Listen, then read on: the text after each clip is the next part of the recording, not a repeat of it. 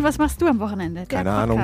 Für die zwei kürzesten Tage der Woche. Habe ich mich schon seit Jahren drauf gefreut. Geht das immer so los? Heute ja. Der Podcast für die zwei kürzesten Tage der Woche von Zeit Online und Zeitmagazin. Heute mit einem frechen Christoph Arment, Editorial Director des Zeitmagazins, bekannt aus Alles gesagt und dem Newsletter Was für ein Tag. Hallo Christoph. Und das ist natürlich die Stimme der Schriftstellerin, Radiomoderatorin, Zeitmagazin-Autorin Elona Hartmann. Hallo Elona. Hallo Christoph. Und auch diese Folge wird wie immer produziert von, guck mal, sie grinst. Charlotte Steinbach von Pool Artist. Charlotte Steinbach! Falls ihr Wünsche habt für Gästinnen und Gäste, Lobkritik und bitte schreibt uns auch, wo und wie ihr unseren Podcast hört. Schreibt uns ganz einfach an wochenende.zeit.de. Und zum ersten Mal seit Beginn unseres äh, kleinen Podcasts haben wir endlich mal eine DJ da. Also, For real. Ja, Wirklich? also mit der wir über das Wochenende natürlich reden. Da sind wir natürlich gespannt, wie das Wochenende eigentlich für eine DJ aussieht. Sie ist aber nicht nur DJ, sondern auch Ärztin. So richtig so zu Ende, What a combo. zu Ende studiert und richtig so ausgebildet. Ähm, darüber redet sie Nicht. nur selten, aber heute vielleicht ein dachte, wir bisschen. machen so Live-Diagnose. Sie wird in allen DJ-Listen, ich habe nochmal nachgeschaut, also vom Groove Magazine und aber auch vom DJ Magazine aus London, taucht sie in allen Top-Listen auf als eine der besten DJs Europas. Und jetzt hat sie ein Album aufgenommen, das auch sehr gut zum Wochenende passt, weil es eigentlich so eine Art elektronisches Meditationsalbum. Ja. Aber dann kommen so Banger irgendwann. Also darüber reden wir auch noch. Herzlich willkommen, Paulina Schulz, DJ Gigula. Hi.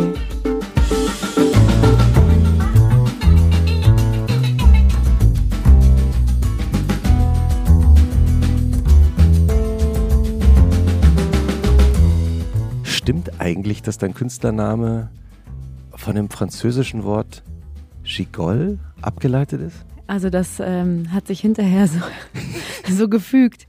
Ich, also es hat sich eher daraus abgeleitet, dass ich die einzige Frau in der Gruppe von Männern war, als ich bei meinem Musiklabel angefangen hatte. Aber ich immer das Gefühl habe, ich habe die dicksten Eier. Und daraus wurde dieser Name geboren. Und das war eigentlich ein Spaßname und irgendwie war der bei intuitiv sehr richtig und sehr ich. Und tatsächlich heißt, kommt das vom französischen Wort tanzen, witzigerweise. Auch das ganze Begriff Gigolo. Aber es gibt, ich hatte immer gedacht, es gibt also diesen Namen, die muss es ja schon irgendwie geben. Da, den hat sich irgendwie noch nie jemand ausgedacht, was eigentlich sehr angenehm ist für mich.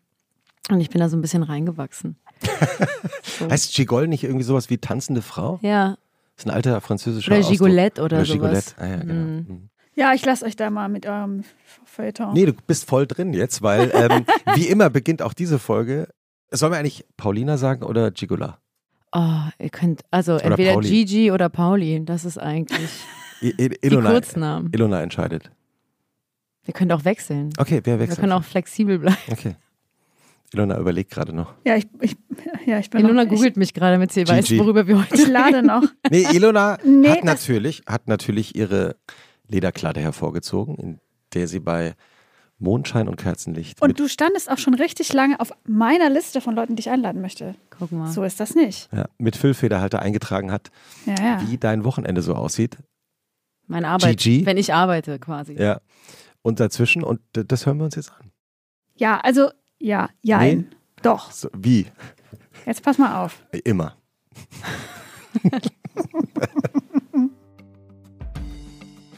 Das richtige Wochenende, Wochenende von DJ Gigola beginnt, wie man sich denken kann. Nicht am Freitag, sondern am Montagvormittag. Fragezeichen in Klammern. Die DJ-Kutte wird zum Lüften an die Luft gehängt. Die müden Füße müssen nur noch im Kurzstreckenbereich funktionieren. Und die tropische Mischung aus schwarzem Kaffee und grünem Tee bringt den Körper wieder in die richtige oder zumindest mal in irgendeine Bahn. Der erste Mittagsschlaf wird leider vom Paketboten unterbrochen, in Klammer wegen Montag. Und der zweite findet gar nicht erst statt, weil doch irgendwer dringend beruflich noch was besprechen muss. Wenn dann aber, irgendwann, Dienstagmittag, endlich die letzte Restschwere aus den Gliedern gewichen ist, laufen im Park, sitzen im Café, essen im Liegen, trinken im Stehen, irgendwas ist ja immer in Berlin. Und wer am Wochenende den anderen eine gute Zeit bereitet, darf sich den Rest der Woche von der Stadt schaukeln lassen. So nämlich. So ist mein Wochenende. So ist das. Also ich muss ehrlich sagen, Ich habe ein bisschen meinen Wochenendbegriff verloren, weil ich irgendwie. Das ist mir erst jetzt, also ich habe mir im Dezember meinen Fuß ausgerenkt und gebrochen und Bänderrisse und es war nicht so schön. Oh Gott, was ist passiert? Ich hatte mit, mein, mit meiner Vespa einen Verkehrsunfall. Und da habe ich erstmal drei Monate Pause genommen von der Arbeit. Ich, ich, ihr habt mich gerade reingehen sehen, das kann ich erst seit vier Wochen. Davor ging es nicht. Das ist auch noch ein bisschen eingeschränkt. Seitdem habe ich wieder Wochenenden. Also seit, seit Anfang Dezember habe ich wieder Wochenenden. Ich habe davor völlig vergessen, was ein Wochenende ist. Und wie äh, war das jetzt in den letzten drei Monaten? Oh, es war äh, auch, anst auch anstrengend. Da hatte ich fast durchgehend frei, aber ich habe irgendwie habe ich nie richtig frei. Und das ist, um auf dich zurückzukommen, das ist montags. Ich würde sagen, in dem Moment, wo man mit dem nach dem Wochenende, ist meistens Sonntag oder Montag, wieder in Berlin landet und dann endlich in der Wohnung ankommt, seinen Scheiß ausgeräumt hat, da beginnen 24 Stunden Wochenende maximal. Mhm. Weil es ist so ein bisschen, wenn ich anfange, also ich bin ja, weiß nicht, pack Donnerstag meine Sachen, fahr Freitag los, komme Sonntagabend, Montag, Mittag nach Hause. Ich muss dann aber noch Musik produzieren, ich muss mein Booking machen, ich muss das machen, ich muss am Label arbeiten und ich kann auch nicht den Schlafrhythmus von unterm Wochenende beibehalten eigentlich bin ich schneller in meinem Alltag drin, als ich gucken kann, weil es sind ja nur noch Dienstag, Mittwoch, Donnerstag, in denen ich effektiv Musik schaffen kann oder irgendwas anderes. Hm. Erklär uns Nicht-DJs doch mal, wie so ein Wochenende losgeht, also so ein Arbeitswochenende, äh, weil du gesagt hast Donnerstag. Also jetzt so ein normales Wochenende, an wie vielen Orten legst du dann auf? Zwei bis drei. Also, und das ist nicht nur jetzt Städte innerhalb von Deutschland, sondern meistens auch zwei bis drei Länder. Das kann aber auch mal mehr sein. Wenn Feiertage donnerstags sind, dann kann es auch mal vier hintereinander sein. Und ich glaube, viele stellen sich DJing extrem entspannt und glamorous vor. Äh, habe ich auch, mir auch mal so vorgestellt. aber eigentlich, also ich fange an am Donnerstag meine Sachen zu packen, dann mit meinem Booker darüber zu sprechen, wo, wo muss ich hin, was sind die Flüge, wann muss ich irgendwo sein, wo sind meine Tickets. Wenn das gesortet ist, bin ich am Freitag auf dem Weg, machen wir mal, fliege ich nach Paris werde ich da abgeholt, komme im Hotel an, gehen wir vielleicht abends noch essen, dann warte ich bis um drei oder vier oder zwei oder wann auch immer ich spiele, manchmal auch um sechs. Hm. Bis ich spiele, dann mache ich meine zwei bis drei Stunden Show, dann gehe ich nach Hause, weil aber der Flug nur um zwölf Uhr morgens geht, schlafe ich dann auch nur zwei Stunden, um dann wieder zum Flughafen zu gehen. 12 Uhr morgens, deiner Zeitrechnung quasi. Also genau, ja, mittags. Ja, Aber genau. wenn ich bis um, wenn ich um sechs spiele bis acht oder so, ja. dann ist zwölf ganz schön nah dran. Oder wenn ich um vier bis sieben spiele, ist zwölf. Das heißt wenig schlafen für mich, weil wenn ich zum Flughafen gehe, der Weg dahin, dann das im Flughafen sein, bla bla. Dann geht's nach, oder wir können auch mit dem Zug fahren nach Amsterdam oder so. Und dann in Amsterdam ist genau das gleiche Spiel. Also 24 Stunden DJ-Alltag sind zwei Stunden schlafen, zwei Stunden auflegen und wahrscheinlich zehn Stunden reisen. Das ist so ein bisschen. Und was ist das Tolle daran? Ah, das ist so ein bisschen, also ich, ich bin so, also ich habe neulich mal drüber nachgedacht, du hast ja kurz erwähnt, dass ich eigentlich Arzt gelernt habe. Ich glaube, ich mache einfach Leuten gern, äh, dass sie sich wohlfühlen. Das macht mir einfach Spaß. Und es gibt viele Approaches für DJs, warum man das macht und wie man da hinkommt ich liebe es einfach im Raum zu sein mit mhm. Menschen und wir alle haben eine gute Zeit und ich kann das, also ich steuere das so ein bisschen oder lenke das. Das ist das, was mir die letzten drei Monate extrem gefehlt hat und das ist so, im Englischen würde ich sagen, nourishes me. Ich finde, das deutsche Wort ernährt mich ist nicht so schön, aber es gibt mir sehr viel Energie und sehr viel zurück. Mhm. Und das ist das, was ich am DJing sehr, sehr liebe. Und ich denke dazu, dass man so eine Community hat, wo man, ich kann nach New York fahren und ich treffe Leute, die die ich schon kenne, weil diese elektronische Musikszene ist relativ klein und überschaubar.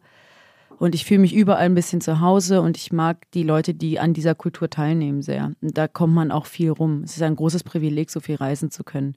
Auch wenn es nach zehn Monaten durchgehendes Reisen anstrengend ist für mich physisch, sehe ich trotzdem klar, dass das nichts, also Selbstverständliches ist. Hm. Wir haben ja schon einmal oder zweimal angedeutet, dass du Medizin studiert hast und äh, ja. tatsächlich ausgebildete Ärztin bist. Also Doktor auch? Nee. Kurz vor Doktor. Kurz vor Doktor. Aber Aha. ich versuche es immer nicht so in mein DJ-Leben reinzubringen, weil ich bin ja kein Doktor-DJ oder so. Ja, ja, ja. Da gab es andere in der Geschichte der elektronischen Musik. Ja. Aber ähm, gab es einen Moment, in dem du dich endgültig entschieden hast, ich mache jetzt den Job und nicht den anderen, den ich studiert habe? Ja, also es ist, es kam, also ich habe ein Jahr lang beides gleichzeitig gemacht und ich muss sagen, Mm, wenn man das produziert Unausgeruhtheit, weil es ist schon anstrengend, jeder Job für sich. Aber wenn man beide kombiniert, wird man einfach nicht mehr ähm, oder wird man immer müder und immer angestrengter. Und ich würde sagen, im DJing kann man mal einen Übergang verkacken, aber in der Medizin, wenn man da müde rangeht, ist halt lebensgefährlich. Und ich habe gesagt, das ist irgendwie, das Künstlerische hat ein gewisses Momentum, was nur jetzt ist. Mhm. Das Medizinische ist ein Beruf, den kann man sein Leben lang machen, weil Patienten immer da sind und das eine Arbeit ist, die verändert sich in der Qualität eigentlich nicht. Also ich gesagt habe, ich will nicht beide Berufe halbgeil machen. Ich mache den einen mhm. und lasse den anderen erstmal ruhen, beziehungsweise mache das auf einem Niveau, wo ich eine Versorgung leisten kann, mit der ich zufrieden bin. Vielleicht so. Also Ilona hat schon recht, dass dein Wochenende am, also dein eigenes Wochenende geht Montag los. Ja, Montag ist so ein bisschen, ich würde sagen, Montag kann man von mir nicht viel erwarten, aber manchmal geht es auch zeitlich nicht anders, dass Montag kein Wochenende ist. Aber mhm. es ist schon so mhm. Pseudo-Ausschlafen mhm. und so abhimmeln quasi. Es ist aber auch, finde ich, super schwer zu integrieren, so freie Tage unter der Woche, wenn einfach alle anderen rödeln. Also das, die ja. Stimmung in der Stadt ist ja auch zum Beispiel jetzt nicht wie an einem Sonntag, sondern du bist ja auch permanent Leuten ausgesetzt, die in einem anderen Tempo unterwegs sind als man voll. selber. Das ist auch voll schwer, dieses, also weil es gibt ja DJs, die legen nur auf. Ich bin auch, ich mache auch Musik selbst und ich brauche für Musik viel Headspace und Raum und erholt sein. Und ich muss aber auch, um, um mich auszugleichen, und ich meine, so ein Wochenende mit diesen unterschiedlichen Orten, unterschiedliche Schlaforte, unterschiedliche Schlafzeiten, das wirft mich sehr aus meinem körperlichen Rhythmus raus. Ich brauche so Resynchronisierungsmomente. Das heißt, eigentlich muss ich normal wach werden unter der Woche. Und ich brauche eine normale Tagesstruktur, dass ich körperlich und psychisch auch irgendwie gesund bleibe. Hast du äh, Tricks, wie du, wenn du unterwegs bist, auch wieder runterkommst? Ich meine, du kommst aus dem Club, du bist ja nicht, oder man hat ja immer noch so ein gewisses Level Adrenalin. An Energie. Muss irgendwie runterkommen. Hast du da was entwickelt, was dir hilft? Also ich glaube, ich habe so ein bisschen eine Routine beim Reisen tut gut. Ich, mhm. ich lege mir mal vorher schon meine Sachen raus, bevor ich zum Gig gehe. Weil ich weiß, wenn ich irgendwie richtig müde bin, ich kann das am nächsten Tag nicht mehr leisten. Das entspannt mich schon mal. Mhm. Und dann ist die größte Entspannung, die man sich selbst geben kann, sich einfach nicht zu großen Kopf zu machen. Ich glaube, manchmal, ich habe das, dass ich Gigs habe, wo ich so viel Energie habe, dass ich mhm. nicht runterkomme und dann ist das okay. Und dann bleibe ich ein bisschen länger da oder bleibe ein bisschen länger wach und schlafe weniger, anstatt mir den Stress zu machen, jetzt schlafen zu müssen. Mhm. Aber ich habe auch gelernt, in Flugzeugen zu, äh, zu, schlafen, in Zügen zu schlafen. Also man, man gewöhnt sich dran, seinen Schlaf. Also es ist, ich merke es mal, wenn ich mit meinem Partner reise, ich, es hebt ab und ich schlafe weg. Das ist nach, nach, dem Tourlife ist es auf jeden Fall tief drin in meinem System, dass ich einfach einschlafen kann. Ja. Und sonst mache ich auch oft auf Tour Sport. Mhm. Und auch unter der Woche. Mhm. Einfach, weil ich brauche das sehr in meinem Körper sein, um wieder ein Grounding zu bekommen, wenn ich körperlich mich so aus dem Rhythmus werfe. Mhm. Und sagen wir mal, der ideale Wochenendmontag. Du wachst auf. Äh, es klingelt nicht an der Tür. Ah, kein Post. Mit, Sorry dafür. Mit Paketen. Aber we have to be real. Ja. ja. Was, was, was, machst du dann, um es dir richtig gut gehen zu lassen? Oh, schon ausschlafen und dann gucke ich, dass ich irgendwie, ich glaube, nichts planen. Ich glaube, das ist so ein bisschen das in, in den Tag reinge. Wahrscheinlich würde ich Sport machen, weil mir, weil mir das Spaß macht. Ich würde Wäsche machen, weil mir das auch Spaß macht. Was macht Spaß am Wäsche machen? Das ist irgendwie kontemplativ, ich weiß nicht. Irgendwie so ein bisschen sortieren, in die Waschmaschine machen. Das Geräusch, I don't know. Und dann, ich gehe gern spazieren. Ich, meistens gehe ich einfach lange spazieren mhm. und treffe dann zwischendrin Freunde oder gucke irgendwie, dass ich einfach in der Stadt ein bisschen rumtreibe. Also ist gar nicht so weit weg gewesen, deine Beschreibung von meinem von meinem DJ-Montag. Ehre gerettet. Bisschen. Es ist halt voll komisch, wenn man aus, also wenn man lange ein Leben hatte, wo es Wochenenden gab und das ist ja mit Schule und mit Studium und generell mit dem gesellschaftlichen Rhythmus ist das Wochenende das Wochenende. Mhm. In einen Beruf zu kommen, wo das Wochenende der Beruf ist mhm. um, und sich dann immer noch die Zeit einzuräumen, hey, ich pimmel mal durch. Das kann ich relativ schlecht. Das muss man, also ich lerne das auch und es gehört auch dazu, dass ich mir ab und zu Wochenende frei nehme, mhm. dass ich quasi nicht arbeite, damit ich mir auch selbst irgendwie den Raum gebe, mal durchzuatmen. Mhm. Wenn du dann selber an einem Wochenende, an dem du nicht arbeitest, in einen Club gehst, kannst du dann auch wie alle anderen in den Club gehen oder? Ich gehe oft in den Club, auch wenn ich arbeite. Das ist der Sonntag im Berghain. Deswegen ist der, glaube ich, das ist, es gibt da, ich, ich nenne das den Industry Corner. Am Sonntag im Berghain sieht man einfach alle KollegInnen äh, aus der so, Musikbranche. Trifft, trifft ja, man sich so unter Kolleginnen und Kollegen und sagt, weil hey, die, die residen ja alle in Berlin. Also jeder, jeder, jede DJ wohnt eigentlich in Berlin. Und äh, am Sonntagabend, weil das Berghain hat ja bis Montag auf, mittlerweile glaube ich bis 8 Uhr morgens nur noch, aber es ist offen. nur noch. Ja, es ist irgendwie so ein bisschen, war ja mal, kann auch manchmal länger sein, aber ich glaube, mittlerweile ist es geregelt so. Und das ist eigentlich schön, weil sonst hat kein Club offen. Und manchmal, ich brauche das zum Beispiel für mich, dass ich manchmal wieder Tänzer sein muss, um zu verstehen, was ich da eigentlich mache, wenn ich nicht Tänzerin bin. Und ich glaube, das geht vielen anderen so. Und natürlich macht man das auch, weil man aus der Kultur kommt und das macht Spaß, Raven. Und da ist das Berghain als einer der besten Clubs genau vor der Tür eh schon geil. Und dass das Sonntag offen ist, wenn ich äh, zu Hause bin, passiert schon häufiger. Das mit meinen äh, Freund JJ, der auch DJ ist, dann treffen wir uns Sonntagabend da und sind einfach auch nochmal Gäste. Das ist schön. Und das sind viele. Also deswegen, dann triffst du, du triffst dann alle wieder und bist so, ach hier, dich habe ich lange nicht mehr gesehen, ich habe lange nicht mehr gesehen.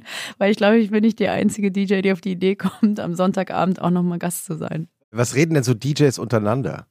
Ah, Wie, läuft, wie laufen so, so Kneipengespräche von DJs untereinander? Wie stellt man sich das vor? ja. Da habe ich wirklich noch nie so drüber nachgedacht. Ich glaube gar nicht so weit anders als andere. Bloß also was soll man sich über seine Tour erzählen? Hey, voll cool. Ich habe da gespielt. Also darüber redet man nicht. Ich glaube, es gibt einfach Leute, mit denen hat man eine Wellenlänge und die mag man und dann freut man sich eher, die zu sehen und fragt, wie geht's, keine Ahnung, das und das oder wie läuft das und das und wie ist deine Partnerschaft oder sowas. Ja. Ich habe in einem der vielen Interviews, äh, das du jetzt äh, gegeben hast äh, zur Veröffentlichung deines Albums, Oh, jetzt ähm, Research, habe ich, äh, naja, ist ja mein Job, ne? ähm, habe ich äh, unter anderem gelernt, da ging es auch um so Dance-Musik-Klassiker und dass es eine Zeit lang im Blue Monday wieder gab, der von New Order, Ja. das wieder gespielt wurde. Und dann sagst du aber irgendwann, ja, aber es gibt einen Song, der wird immer so ein Pop-Klassiker bleiben, der bleibt erst zeitlos, Like a Prayer von Madonna. Hm. Und äh, Wir sind on the edge. Wenn Madonna jetzt irgendeine, irgendeine Scheiße baut, äh, dann weiß ich nicht, ob man Like a Prayer noch spielen kann. Mal ja, aber noch gucken. können wir Like a Prayer spielen. Madonna ist halt Kulturerbe von der queeren Ja. Szene und aber auch von Popkultur. Und deswegen fun funktioniert die generationsübergreifend und genreübergreifend, glaube ich, schon. Hm. Ich habe nämlich äh, gestern äh, Karaoke gesungen. Nee. Ja, ich wollte dich überraschen. Zum ersten Mal nach vielen Jahren war ich eingeladen auf eine äh, Karaoke-Party. Und da habe ich nämlich Like a Prayer gesungen. Ähm, so, also so versucht, Life versucht is a mystery. Christoph ist a Mystery auch. Ne? Und äh, deshalb, das ist mein Wochenendtipp, weil äh, ich dachte mal, man ver- man vergisst das immer so. Karaoke, man muss öfter mal Karaoke singen. Was ist geil? Ich hasse Karaoke. Ähm, ich, ähm, aber alle professionellen Musikerinnen und Musiker können ja nicht auftreten beim Karaoke. Entweder bist du, habe ich mir sagen lassen, entweder du bist zu gut und dann sagen alle, ja, wie langweilig, äh, ist ja klar, ist dein Beruf, oder du bist zu schlecht, ist auch nicht gut.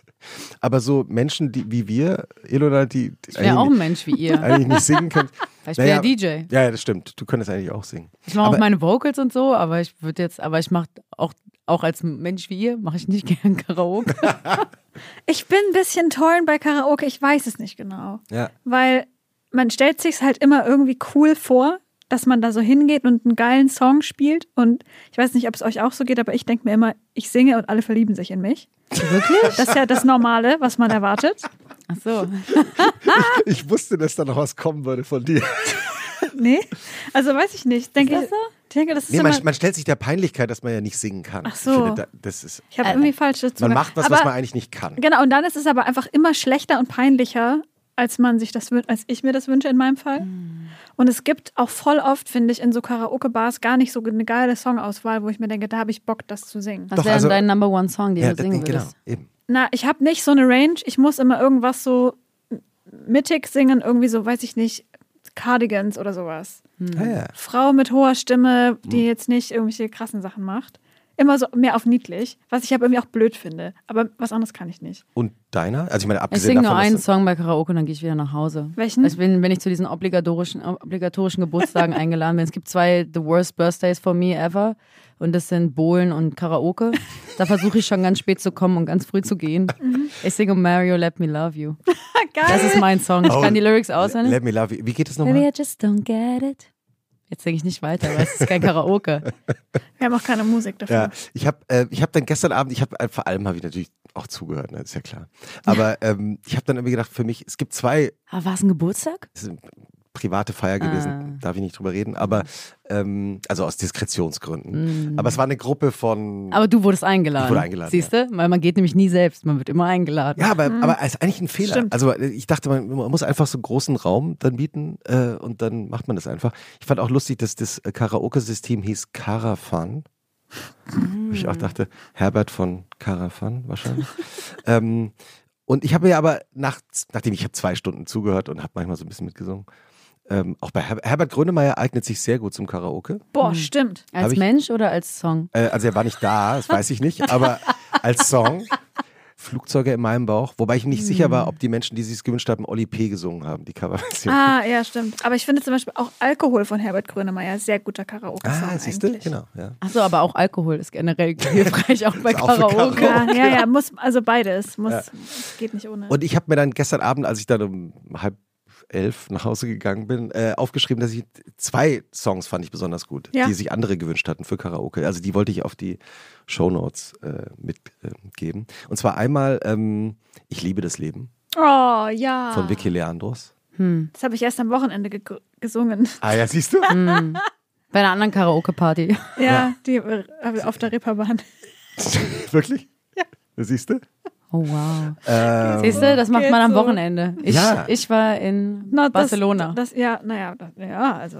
Und dann äh, völlig, also ich hatte es völlig vergessen, aber auch toll für Karaoke, Betty Davis Eyes. Oh ja, da gibt Und, und dann habe ich, ich habe nie, ich habe nie die, die, die Texte äh, so richtig verstanden, immer nur so halb. Aber beim Karaoke, wenn man halt so mitliest, Kann mitlesen, muss man ja, Ja, ja, versteht ja. man es zum ersten Mal. Und ich fand ihn wirklich fantastisch. Deswegen habe ich mir noch mal rausgeguckt. Ähm, also ich singe es jetzt nicht, ja, aber es gibt. ähm, so. she, she'll expose you when she snows you. Mhm. Off her feet with the crumbs she throws you. Mhm. She's ferocious and she knows just what it takes. Achtung jetzt. To, To make a pro blush. ja. All the boys think she's a spy. She's got Betty Davis Das eyes. ist Frank O'Hara. Hammergeil. So toll. Und es gibt eine witzige, also ich She meine, makes a pro blush. Also, also, ja. es gibt eine total witzige ähm, Szene, das heißt witzige Szene, aber es gibt doch dieses ähm, Iconic-Format durch die Nacht mit. Und wir haben wahrscheinlich. Von Arte. Von Arte. Geil. Wir haben Ja. wahrscheinlich alle einmal diese Folge gesehen mit Lena Meyer, Landrut und Casper, zu der ich nichts weiter sagen möchte. Aber es gibt eine Szene, wo sie in der Karaoke-Bar singen. Und unser lieber Freund Ben, Casper Ben, singt in dieser Karaoke-Bar Betty Davis Eyes. Und das mit seiner Stimme ist der absolute Burner. Ja. Ist, das Krass. Original ist ja auch schon von der Sehr tiefen, rauchig und rauchigen sehr Stimme so, ne? Ja. Aber Betty Davis Eyes ist toll. mein Karaoke-Tipp. Äh, ja, hast du, hast du auch einen Wochenendtipp für uns dabei? Also einen Montagstipp?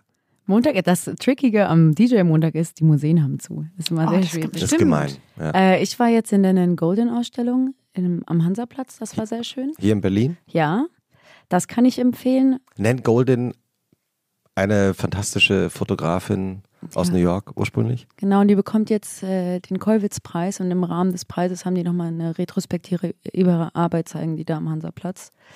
Das war sehr schön. Und dann wollte ich jetzt die Shadow-Ausstellung angucken mit morgen mit meiner Mutter. In der alten Schön. Nationalgalerie, glaube ich, oder alte Gem ist hier eine Gemäldegalerie? Na, irgendwo. Ja. Es gibt ja gefühlt zehn Orte nur in Berlin, wo es sein kann. höchstens.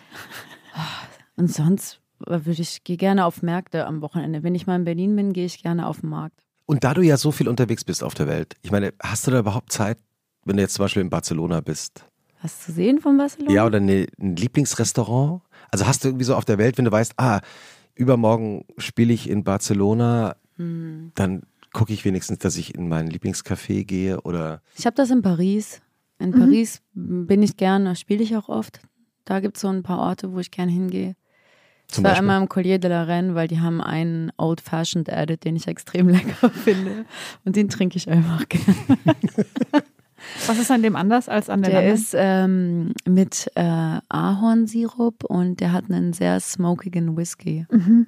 Ich bin eigentlich, bin, ich weiß nicht warum, ich mag extrem gern einfach nur diesen spicy, harten Alkohol. Ich brauche da nicht viel dazu. Ich kann einfach auch so einen Whisky trinken. Mhm. Aber der war irgendwie, ich habe das manchmal, bin ich so obsessed, da bin ich hängen geblieben. In London gibt es ein paar Orte, wo ich gern hingehe. Da gibt es eine Bar, die hat leider keinen Namen, deswegen kann ich sie nicht so pitchen, aber seitdem die Victoria Bar in Berlin nicht mehr. Also jetzt mal meine Geschichte. Wegen Wochenende. This is my story. Okay, I'm sharing my story. Ich war neulich, war vor, als ich wieder gehen konnte, das war Ende Januar das Wochenende, ich war ein Wochenende in Berlin. Ich habe gedacht, jetzt gehe ich aus. Ich bin Gast in meiner eigenen Stadt. Ich habe gedacht, boah, geil, ich habe nichts zu tun, ich kann ausschlafen, ich kann gehen, ich muss nicht aufpassen, dass ich irgendwie auf die Fresse falle, wenn ich was trinke, weil ich auf Krücken gehe und meinen Fuß nicht auf dem Boden sitzen kann. Ich war so, I'm a free person. So nach zehn Wochen endlich, let's do it, ich kann mal wieder was trinken.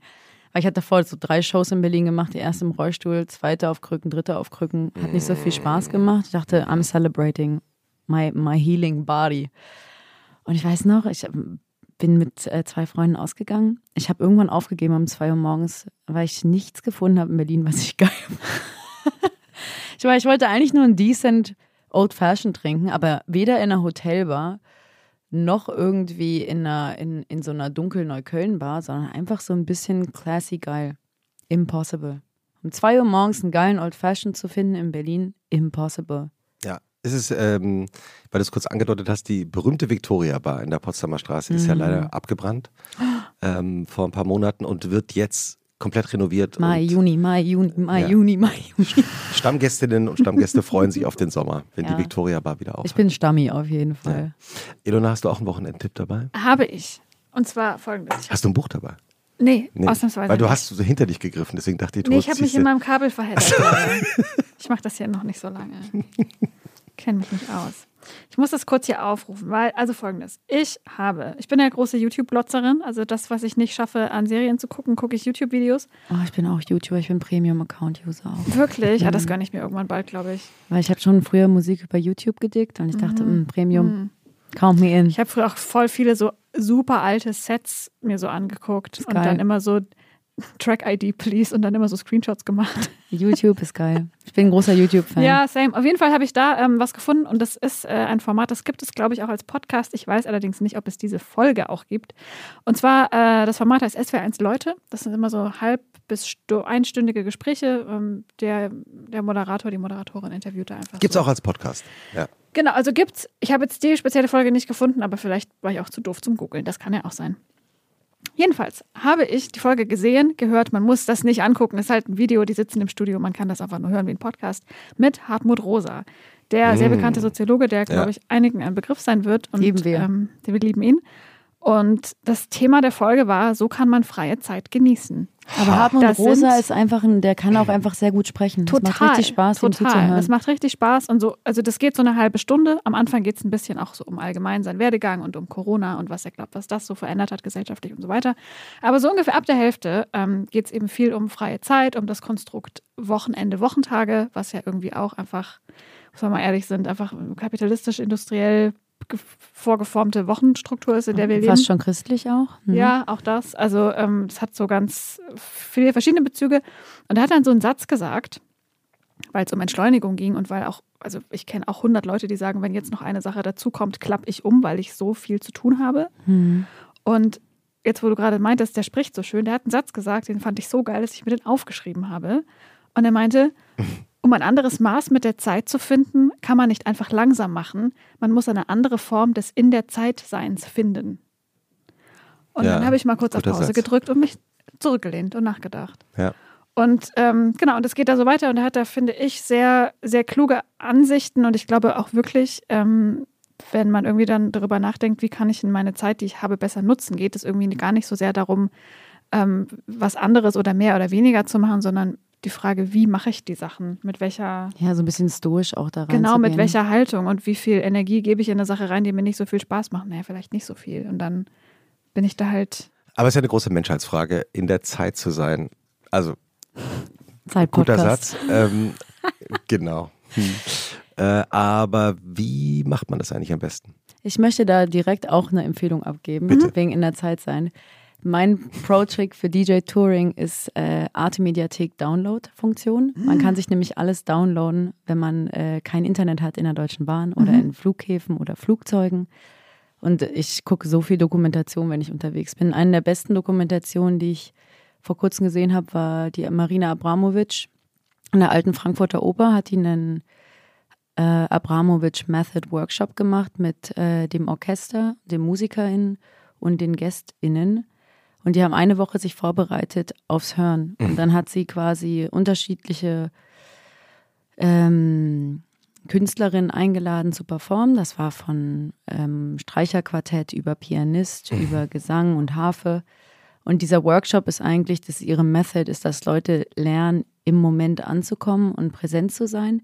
Und es ist ganz spannend, weil der ganze Prozess wird begleitet von, was ihre Philosophie dahinter ist, mit einem kurzen biografischen Einschlag für alle, die das jetzt hören und die nicht kennen. Das ist eine Performance-Künstlerin, die eigentlich sich einen Namen dadurch gemacht hat, sehr an ihre körperlichen Grenzen zu gehen. Und diese Abramovic-Method ist, dass man mit Augen verschlossen durch den Raum geht oder ganz, ganz langsam geht oder dass man Reis und Linsen voneinander trennt, weil sie viel in buddhistischen Tempeln war und da Methoden erlernt hat, wie man im Moment sein kann, wie man sich auf das Hier und Jetzt fokussieren kann und wie man das üben kann. Und daraus hat sie diesen Workshop gemacht, weil sie sich überlegt hat, wie man eigentlich das, was sie als Performance-Künstlerin gelernt hat in ihrer 40, 50-jährigen Karriere mittlerweile, wie man das weitergeben kann. Und das ist voll schön, das zu sehen, weil das die TeilnehmerInnen werden auch die ganze Zeit interviewt und dieses, diesen Prozess mitzunehmen und auch einfach diesen Denkanstoß zu bekommen, achtsamer und bewusster seine Zeit zu nutzen, das greift eigentlich sehr das mhm. auf, was Hartmut Rosa auch gesagt hat. Das ist eigentlich voll schön. Diese Dokumentation, die gibt es noch. Ich habe vorher, als ich hergekommen bin, nochmal geguckt, ob sie mhm. noch in der Mediathek da ist. Mhm. Ist noch. Kann man aber auch auf YouTube gucken. Mhm.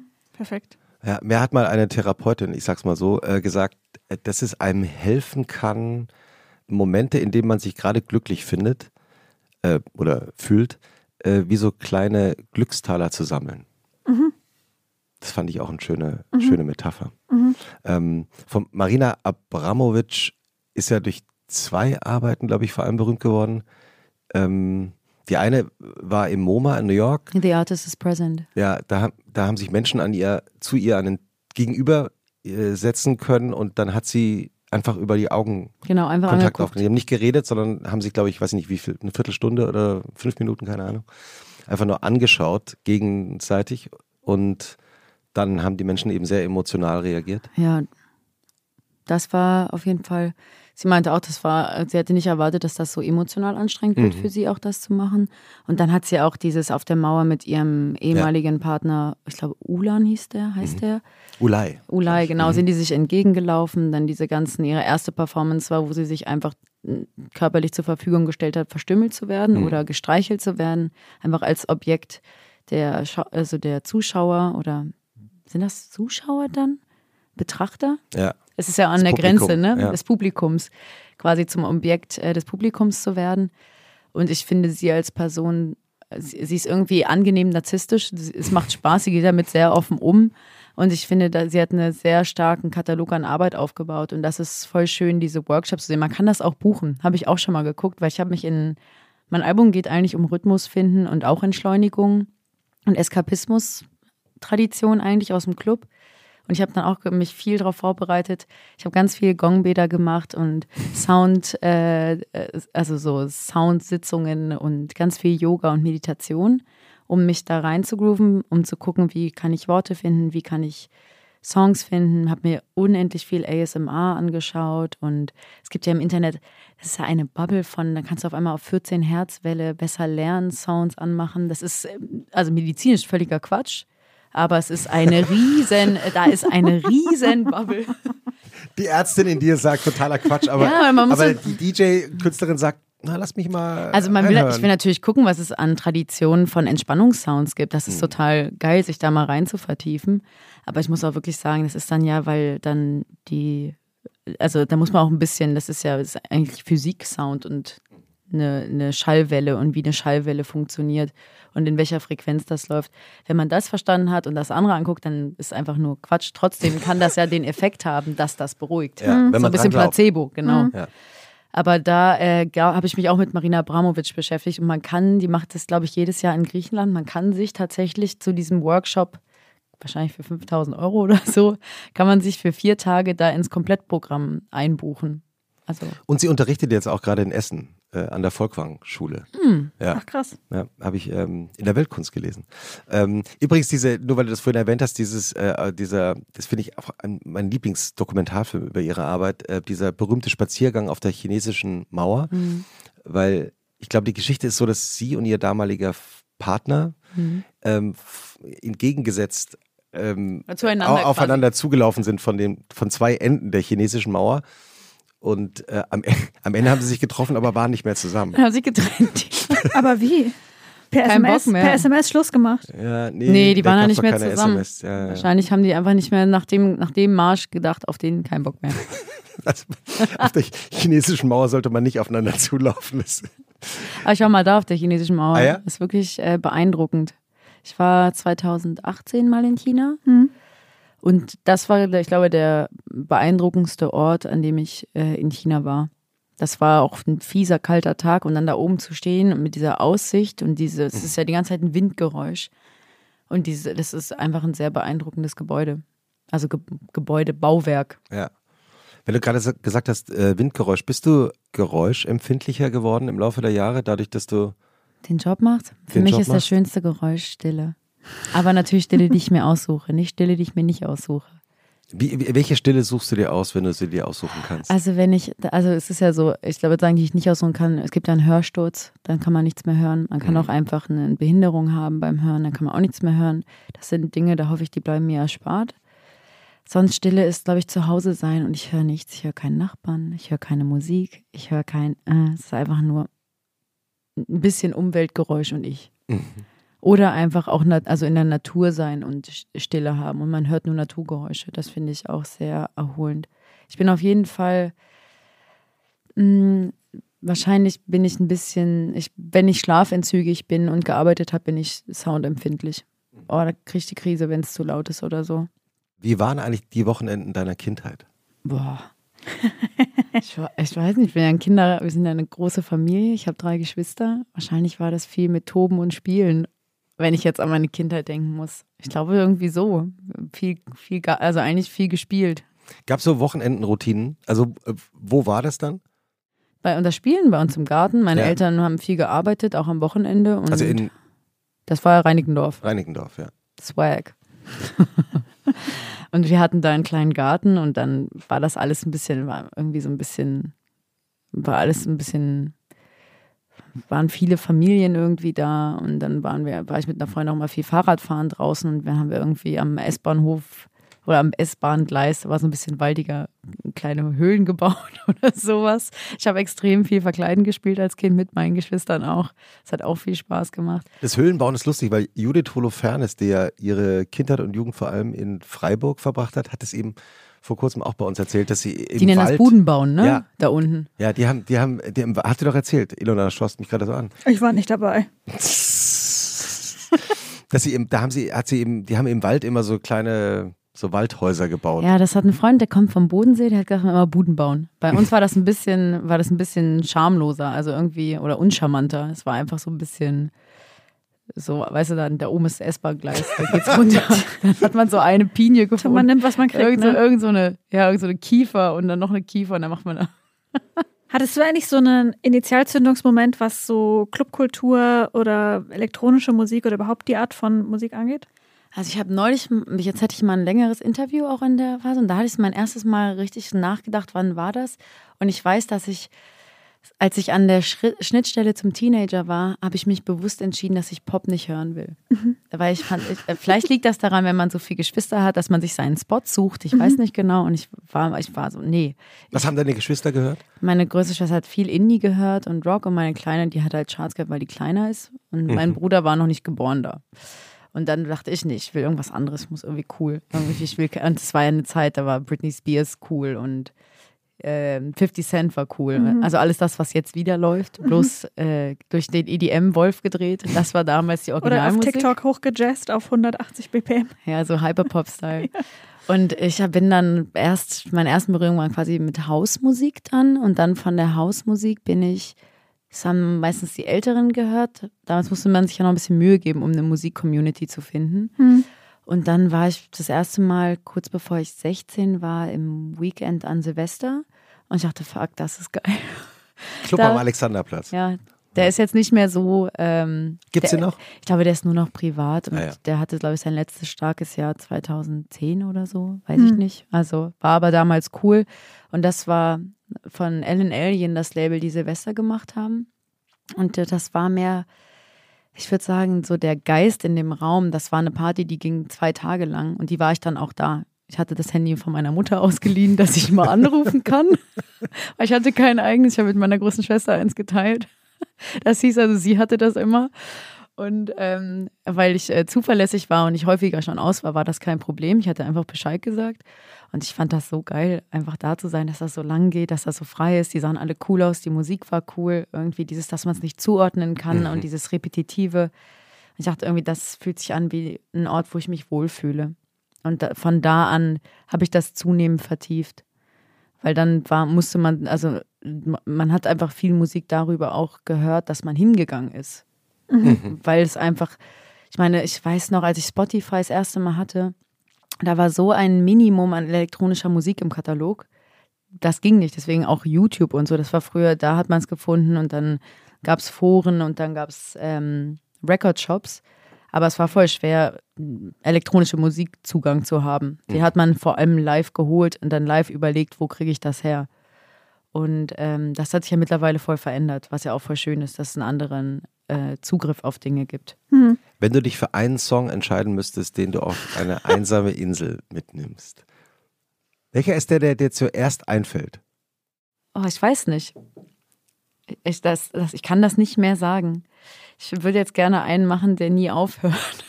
Ah ja? Aber ich weiß, ich kann, ich kann dir keinen Song sagen, weil dann würde irgendein anderer nicht mitkommen. Ist voll schwer, weil das ist so ein bisschen wie, irgendwie das Leben ist wie so ein Soundtrack, der sich mit jedem Tag irgendwie verändert. Und wenn das ja das Schöne, wenn man in eine Mediathek guckt oder mal wieder was synchronisiert oder eine alte Festplatte findet, dass es so viel Erinnerung ist in Musik. Und ich finde, da, daraus einen Moment auszusuchen, der mich dann regelmäßig begleiten soll, finde find ich voll schwer. Und für jetzt, also für äh, 2023? Welchen Song ich mitnehme? Oh ja. Christoph, du stellst die Frage auch so, als hättest du schon deine Antwort. Nein, nein, Ja nein. klar, Like a Prayer. Ja, ja. Ja, like a prayer. Nee, aber ich das? finde, nee, aber ich, ich, ich Was finde, wäre es denn? Äh, bei mir wäre es wahrscheinlich Lost in Music. Mhm. Aber das ist ja auch immer nur von Sister Sledge. Mhm. Aber ich meine, jetzt, ich könnte auch zehn andere Songs noch nennen. Mhm. Bei dir, Elona? Endless Summer von Scooter. Wow. Das- Das ist ein Mindset. Boah, das fällt mir so schwer. Weißt du, aber wenn du einen Beruf auch als Selector hast, es ist so schwer jetzt so, nimm einen Song für eine Ewigkeit mit. Ja, für jetzt. Für jetzt, für die Gegenwart. Ist wie mit einem Tattoo. Das lässt du dir halt einfach jetzt stechen, weil du es jetzt geil findest. Who cares about the next 50 Ja, years? deswegen habe ich keine Tattoos auch. Ich kenne ich kenn eine Person im Raum, die sich demnächst ein Tattoo stechen lässt. Wer denn? Ja, naja, ist jetzt auch nicht so aufregend. Machst du Endless Summer als Tattoo? Das wäre ein geiles Arschgeweih. Wer, In ja, so Schnörkelschrift. ja. Wäre wirklich geil. Ja, tatsächlich. Oh. Might go back. oh. Gab es denn bei, in eurer Familie in Reinickendorf so Routinen am Wochenende? Also gab es ein gemeinsames Frühstück oder ein gemeinsames Selten. Mm-mm. Abendessen? Weil meine Eltern zu viel gearbeitet haben. Also viel gearbeitet und äh, unregelmäßig. Und das war selten so, dass wir alle zusammengekommen sind. Und ich mag das aber auch in meiner Familie, dass es viel Letting-Go-Kultur gibt. Also es gibt, auch wenn wir jetzt zusammen in Urlaub fahren, jeder hat seinen Rhythmus und das ist voll schön. Es gibt nicht dieses zwanghafte, jetzt müssen wir das machen und das machen und das machen, sondern es ist so eine Gelassenheit in Zusammensein, die ich sehr angenehm finde. Aber ähm, sonst, ich, äh, ich muss auch sagen, ich habe jetzt nicht so viele Erinnerungen an meine Kindheit am Wochenende. Das ist voll spezifisch. Erinnerst du dich da gut dran? Ja, ja, ich habe ganz viele Erinnerungen an Samstagsroutinen, Samstagnachmittagsroutinen. Also Wirklich? Ich Ja. zum Beispiel nicht. Das ist ja voll Aber an krass was dann. erinnerst du dich? Hast du lebhafte Erinnerungen von ist doch noch gar nicht so lange her. Schule oder irgendwas anderem? Nee, auf Schule Alles- habe ich auch irgendwie nie viel Alles, gemacht. alles verdrängt. Schule, also Hausaufgaben habe ich nicht gemacht.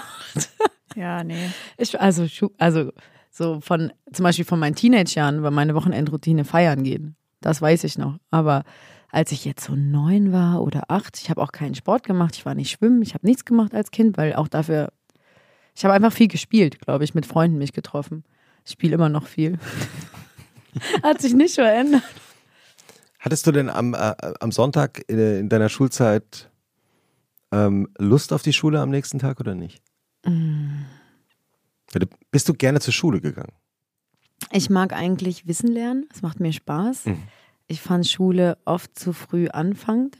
Das ist auch jetzt das Schöne an meinem Job. Meistens fängt er eher zu spät an, aber nie zu früh. Und ähm, dieses, ich glaube auch als Teenager oder als Kind mag man auch schlafen, aber ich, mir hat das Lernen an sich Spaß gemacht. Manchmal war es ein bisschen zu langsam. Und das hat ein bisschen genervt.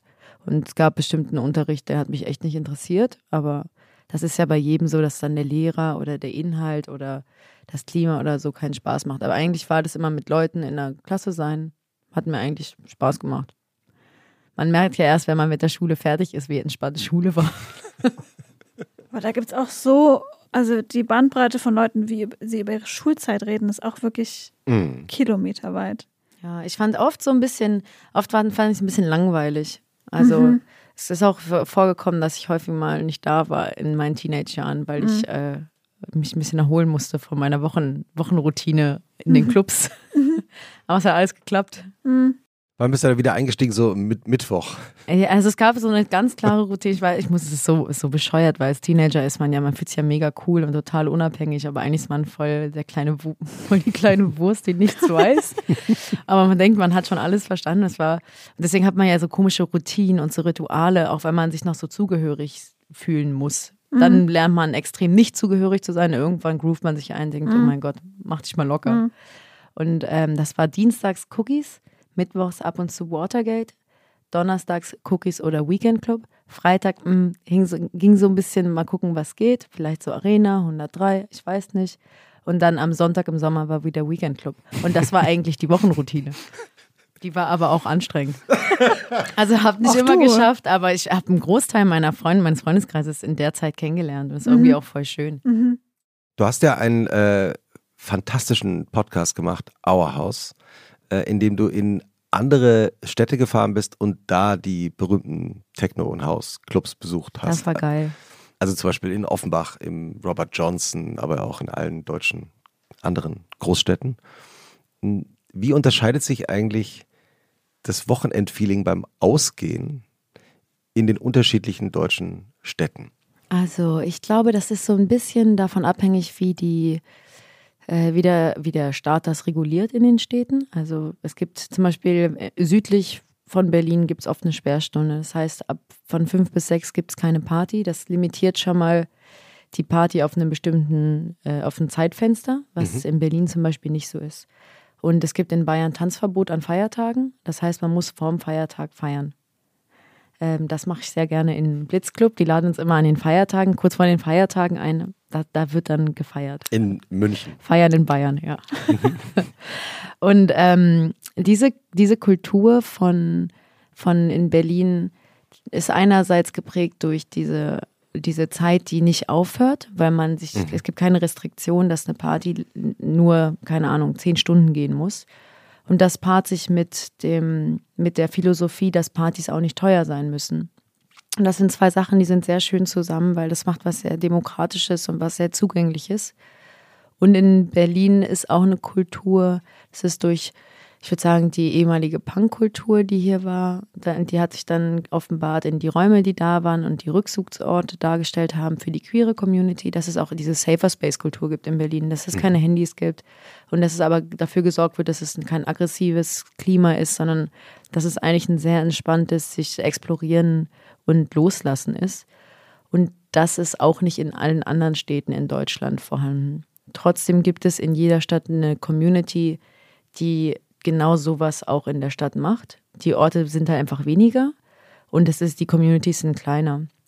Und ähm, unabhängig davon gibt es natürlich auch überall so ein bisschen, was da mehr Kultur ist. Es ist, wenn man in Düsseldorf ist es schwer, elektronisch auszugehen. Den, da gibt es den Salon, aber dann gibt es auch viel Schickimicki-Clubs. Und das ist auch in Ordnung. Das ist einfach ein anderer Zugang, aber das ist jetzt nicht ein safer Space. Da gibt es dann eher so, kommst du nur rein, wenn du Anzugsschuhe anhast und die Frau Stilettos oder so. Das ist eine, eine sehr einfache Kultur da. Oder eine andere Kultur. Und ich glaube, dann gibt es äh, Orte wie Hamburg, da geht viel darum, dass man auf die Reeperbahn geht und einfach zusammen ausgeht und ein paar Schnaps trinkt und dann geht man noch irgendwo hin. In Berlin geht es viel darum, auch wirklich KünstlerInnen zu sehen. Und ich glaube, München hat eine große Diskokultur mit Moroder da. Und in München gibt es deswegen auch andere Musikrichtungen und ein bisschen einen anderen Approach. Ich glaube, auch die Nähe zu Italien gibt eine gewisse Veränderung in München. Aber am Ende, finde ich, gibt es das, was wir in Berlin haben, in einer Variation auch überall anders zu finden. Es ist bloß einfach geringer, weil die Beschränkungen größer sind. Mhm. Und ich habe Respekt vor allen Leuten, die sich die Mühe machen, in kleineren Communities sich dafür einzusetzen, sowas aufrechtzuerhalten. Was ist zurzeit dein Lieblingsclub auf der ganzen Welt? Ei. Also. Also welchen Lieblingsclub würdest du mitnehmen auf die einsame Insel? Das ist eine geile Frage. Ich, also äh, mein, mein Lieblingsclub, glaube ich, in Berlin ist das Ohm. Das ist ein kleiner Club, ist quadratisch und macht einfach Spaß. Ich liebe das Berghain natürlich auch. Es ist schwer, das von der Liste zu crossen. Und ich war neulich, jetzt muss ich mir überlegen, ich, ich hatte neulich so, boah, ein neuer geiler Club. Aber ich muss mir kurz. Ah ja, ich war in, aber das ist generell Amsterdam. In Amsterdam ist fast jeder elektronische Club geil. Und das liegt daran, dass die DJ-Booth in der Mitte immer ist. Das Aha. ist einfach geil für die Stimmung. weil, die, weil das Publikum um die DJs ist. herum tanzt. Und das haben die irgendwie in Amsterdam eingeführt. Es war jetzt in vielen Clubs im, ich habe jetzt im, im Parallel an, aufgelegt, das ist aber auch so eine Institution quasi da. Und davor war ich aber auch im The School und in den ganzen Clubs, das DJ-Booth ist in der Mitte und das Publikum ist drumherum. Das ist so angenehm für die Dynamik im Club. Das macht einfach Spaß, da mhm. für mich zu spielen, aber auch für mich Gast zu sein. Weil du das Gefühl hast, du bist mitten auf der Tanzfläche? Ja. Ich bin in Berlin groß geworden als DJ, als einer von allen und du machst dann die Musik. Und das mhm. ist das, womit ich kochen gelernt habe. Das ist ein bisschen, mhm. also für mich ist mhm. DJ ein Kochen eigentlich. Und äh, dann passiert es aber oft, dass ich nach Spanien fahre und auf einmal stehe ich auf einer Bühne und der nächste Mensch, der tanzt, ist, keine Ahnung, zehn, zehn Meter weiter weg und es gibt ein Spotlight auf mich. So bin ich nicht groß geworden. Mhm. Und das ist eine ganz, es hat, macht was ganz anderes mit dem Raum und mit der Stimmung, weil es gibt dann eher so, es hat was Konzertartiges. Und ich mag aber, wenn alle miteinander loslassen. Und das ist voll schön, wenn der DJ da in der Mitte ist. Und das ist irgendwie, ich hätte zum Beispiel ja, gerne in Berlin schön. mehr Clubs, wo der DJ in der Mitte ist. Mhm. Wenn ich hier einen Club machen würde, ich würde den DJ in die Mitte machen. Wie mhm. würde dein Lieblingsclub aussehen, wenn du dir ihn ausdenken dürftest? Ja, DJ-Pult in der Mitte. Und dann Aha. hätte ich gerne, dass um den DJ hinten das so ein bisschen höher ist. Weißt du, also DJ-Boost ist, sagen wir mal, ist einen Meter höher als der Ground Floor. Und dann neben dem DJ-Bus ist eineinhalb Meter, daneben und dahinter, so ein bisschen tribünig, aber da steht das Publikum. Mhm. Und dann nochmal so eine Empore, wo man runtergucken kann und auch getanzt wird. Und dann eine Bar, wo es Old Fashion gibt, natürlich. das wäre, glaube ich, mein Club. Und äh, sonst gäbe es Fotoverbot. Ich mag, wenn Licht rot-schwarz ist. Mehr brauche ich nicht. Es gäbe extrem viele Toiletten, dass alle Frauen auch einfach mal auf Klo gehen können. Hm. Das wäre mir auch wichtig. Ähm, und sonst, ja, einfach eine, eine, also von der Selektion und von, von der, von der Professionalität natürlich sehr an Berliner Verhältnisse angelehnt. Und ich hätte gern, dass alle was anderes tragen außer schwarz. Außer die tragen immer gern schwarz. Das wäre auch in Ordnung. Ist das auch ein Berliner Phänomen, dass alle schwarz tragen beim Ausgehen? Ah, ich glaube, das ist so ein bisschen, das ist die Popkultur, die zu, also das ist, Techno in Berlin ist so touristisch aufgeladen oder hat sich so in eine Popkultur entwickelt, dass es, dass es memeable geworden ist. Also, dass man es schon imitieren kann, ne? weil mhm. es auf wenige Eigenschaften beschränkbar ist. Schwarz. Und ein Teil mhm. davon ist schwarze Kleidung. Ich kenne das Berghain noch, da hat man sich nicht schwarz angezogen. Das war, das war irgendwie gar nicht wichtig. Und irgendwann, glaube ich, ist es mit dieser Idee von Exklusivität der Tür und der Größe, die Berlin bekommen hat, ne, es ist ja eigentlich aus so einer Untergrundkultur, hat sich das, ich würde sagen, in den 2000, 2005 bis 2015 hat sich das extrem stark industrialisiert und kommerzialisiert. Ist damit irgendwie die Idee gekommen, dass man sich schwarz anziehen muss, wenn man Techno feiern geht. Das liegt schon nah aneinander, weil wenn man so Underground Resistance und so anguckt, kam die Idee mal davon, dass der DJ ähm, nicht das Zentrum der Aufmerksamkeit ist, dass das ein Understatement ist und das ist das Schöne am Techno, dass es gibt eigentlich kein Spotlight, keine Bühne und das ist die Kultur, die in Berlin eigentlich gemacht wurde. Mhm. Und deswegen, wenn hier alle mal Jogginghose anziehen und Sneaker in Berlin, wenn man 48 Stunden durchtanzt, dann braucht man auch Jogginghose und Sneaker. Diese Athleisure, die dazu kommt, paart sich mit diesem schwarzen, ich bin eigentlich da und will mich ausprobieren und ich muss mich jetzt nicht aufwerten, alle sind willkommen und man, man braucht genau gar keinen Look, um reinzukommen, sondern nur sich selbst um miteinander zu sein. Daher kommt die Idee davon. Dass das aber von jedem einfach kopiert wird, ohne zu hinterfragen, ist das das, was ich für mich möchte und brauche ich das? Da fängt das dann an, dass es was Popkulturiges bekommt. Also popkulturig im Sinne von äh, Trend ein oder- Trend, ein Muster, das man einfach sieht und nachmacht und Genau. gar nicht weiß, woher das kommt oder warum. Genau. Aber glaubst du, es ändert sich nochmal? Weil ich habe so das Gefühl, gerade durch TikTok zum Beispiel hat das nochmal auch global viel größeres Momentum bekommen. Meinst du durch diese TikTok-Raver? Ja, die TikTok-Raver, die dir erklären, wie du im Club tanzen sollst oder so. Diesen, das ist voll krass, ich kriege das ja auch umgekehrt mit. Ne? Ah, ja. Also es gibt eine Generation, mein Bruder gehört auch dazu, die waren halt, als sie 18, 19, 20 waren, war Covid und dann war zwei Jahre nur Internetsozialisierung und nicht Realsozialisierung.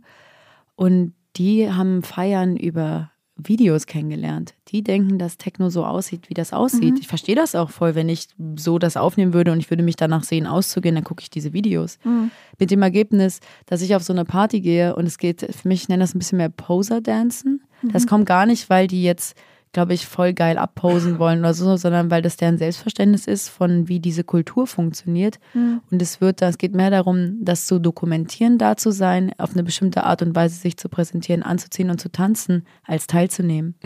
Das ist für mich als DJ voll schwer, da eine Stimmung aufzubauen. Weil, weil du, weil jeder performt, also weil Genau, jeder für jeder- sich auftritt, um dem TikTok-Video nachzutanzen. Genau, und im Zweifel am schlimmsten Fall noch Film da, dabei. Und das zerstört natürlich so ein losgelöstes Miteinander, weil es findet keine Zuwendung zum Gegenüber statt, weil jeder in seinem Posing für sich ist. Ich sehe das als meinen Bildungsauftrag, das ein bisschen aufzubrechen, wenn ich arbeite. Wie machst du das dann als DJ? Kannst ja nicht Durchsage machen, äh, Handys weg. Nee, Ich war, muss einfach lange gute Musik spielen. Ich muss kochen. Ja, ja. Aber ja, natürlich versuche ich zum Beispiel bei meinem Social Media, ich mache selten Videos vom Auflegen, weil ich einfach auch nicht, das ist, also es gehört irgendwie ab einem gewissen Level zur Karriere dazu, dass man das macht, weil es ist ja dann irgendwie ein Reach. Ich vertraue darauf, dass ich gute Musik mache und die einen guten Reach irgendwie aufbaut. Und bin da eh ein bisschen gelassener, weil ich bis jetzt hat das alles ganz gut funktioniert und ich bin da in meinem Flow. Aber ich versuche zum Beispiel, wenn ich jeden Woche ein Video von mir hochlade beim Auflegen, dann engage, also dann, was heißt engaging? Dann engage ich Leute, das auch zu machen von Ja. mir, wenn ich auflege. Forderst Leute auf, das Ja. auch zu tun. Und ich finde das nervig. Deswegen mache ich das nicht. Und, oder ich mache das dann reduziert. Ich werde das wahrscheinlich hochladen von Events, wo die eh so public sind, so große Festivals. Da wird so viel gefilmt, dann ist auch Ja. egal. Dann ist keine Club-Intimacy da. Aber um die Intimität und den, den Eskapismus zu bewahren, den ich als einen wesentlichen oder die wesentliche Stärke von Nachtleben finde, halte ich mich da zurück, das zu teilen.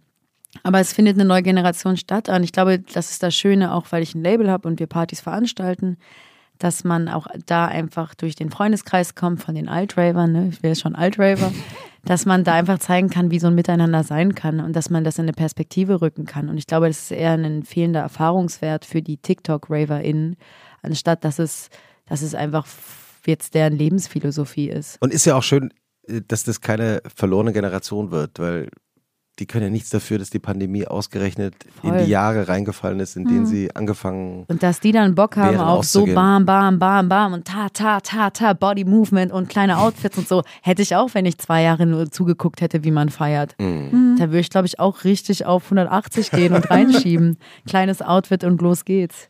Deswegen ist es ja auch voll geil, so eine extrem motivierte Crowd zu haben. Mhm.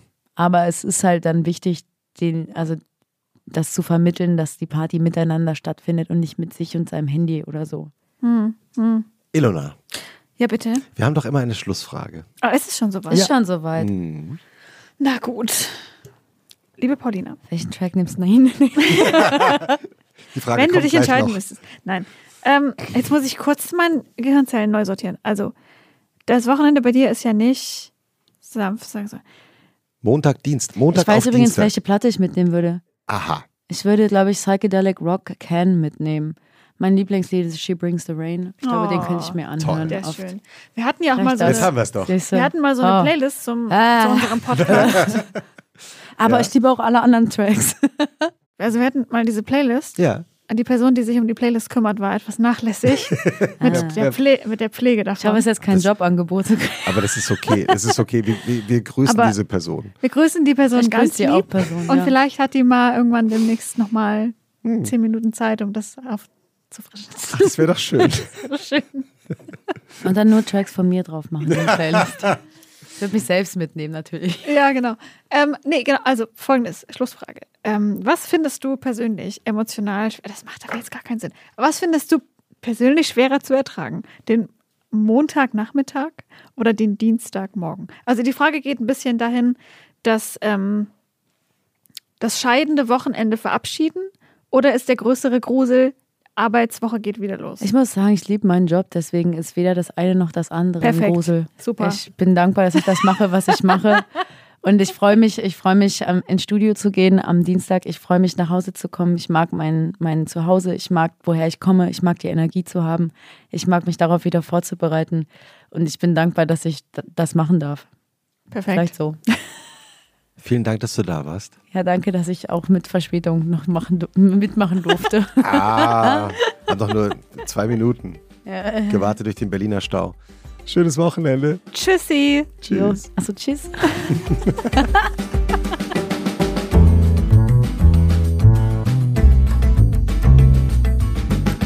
Und was machst du am Wochenende?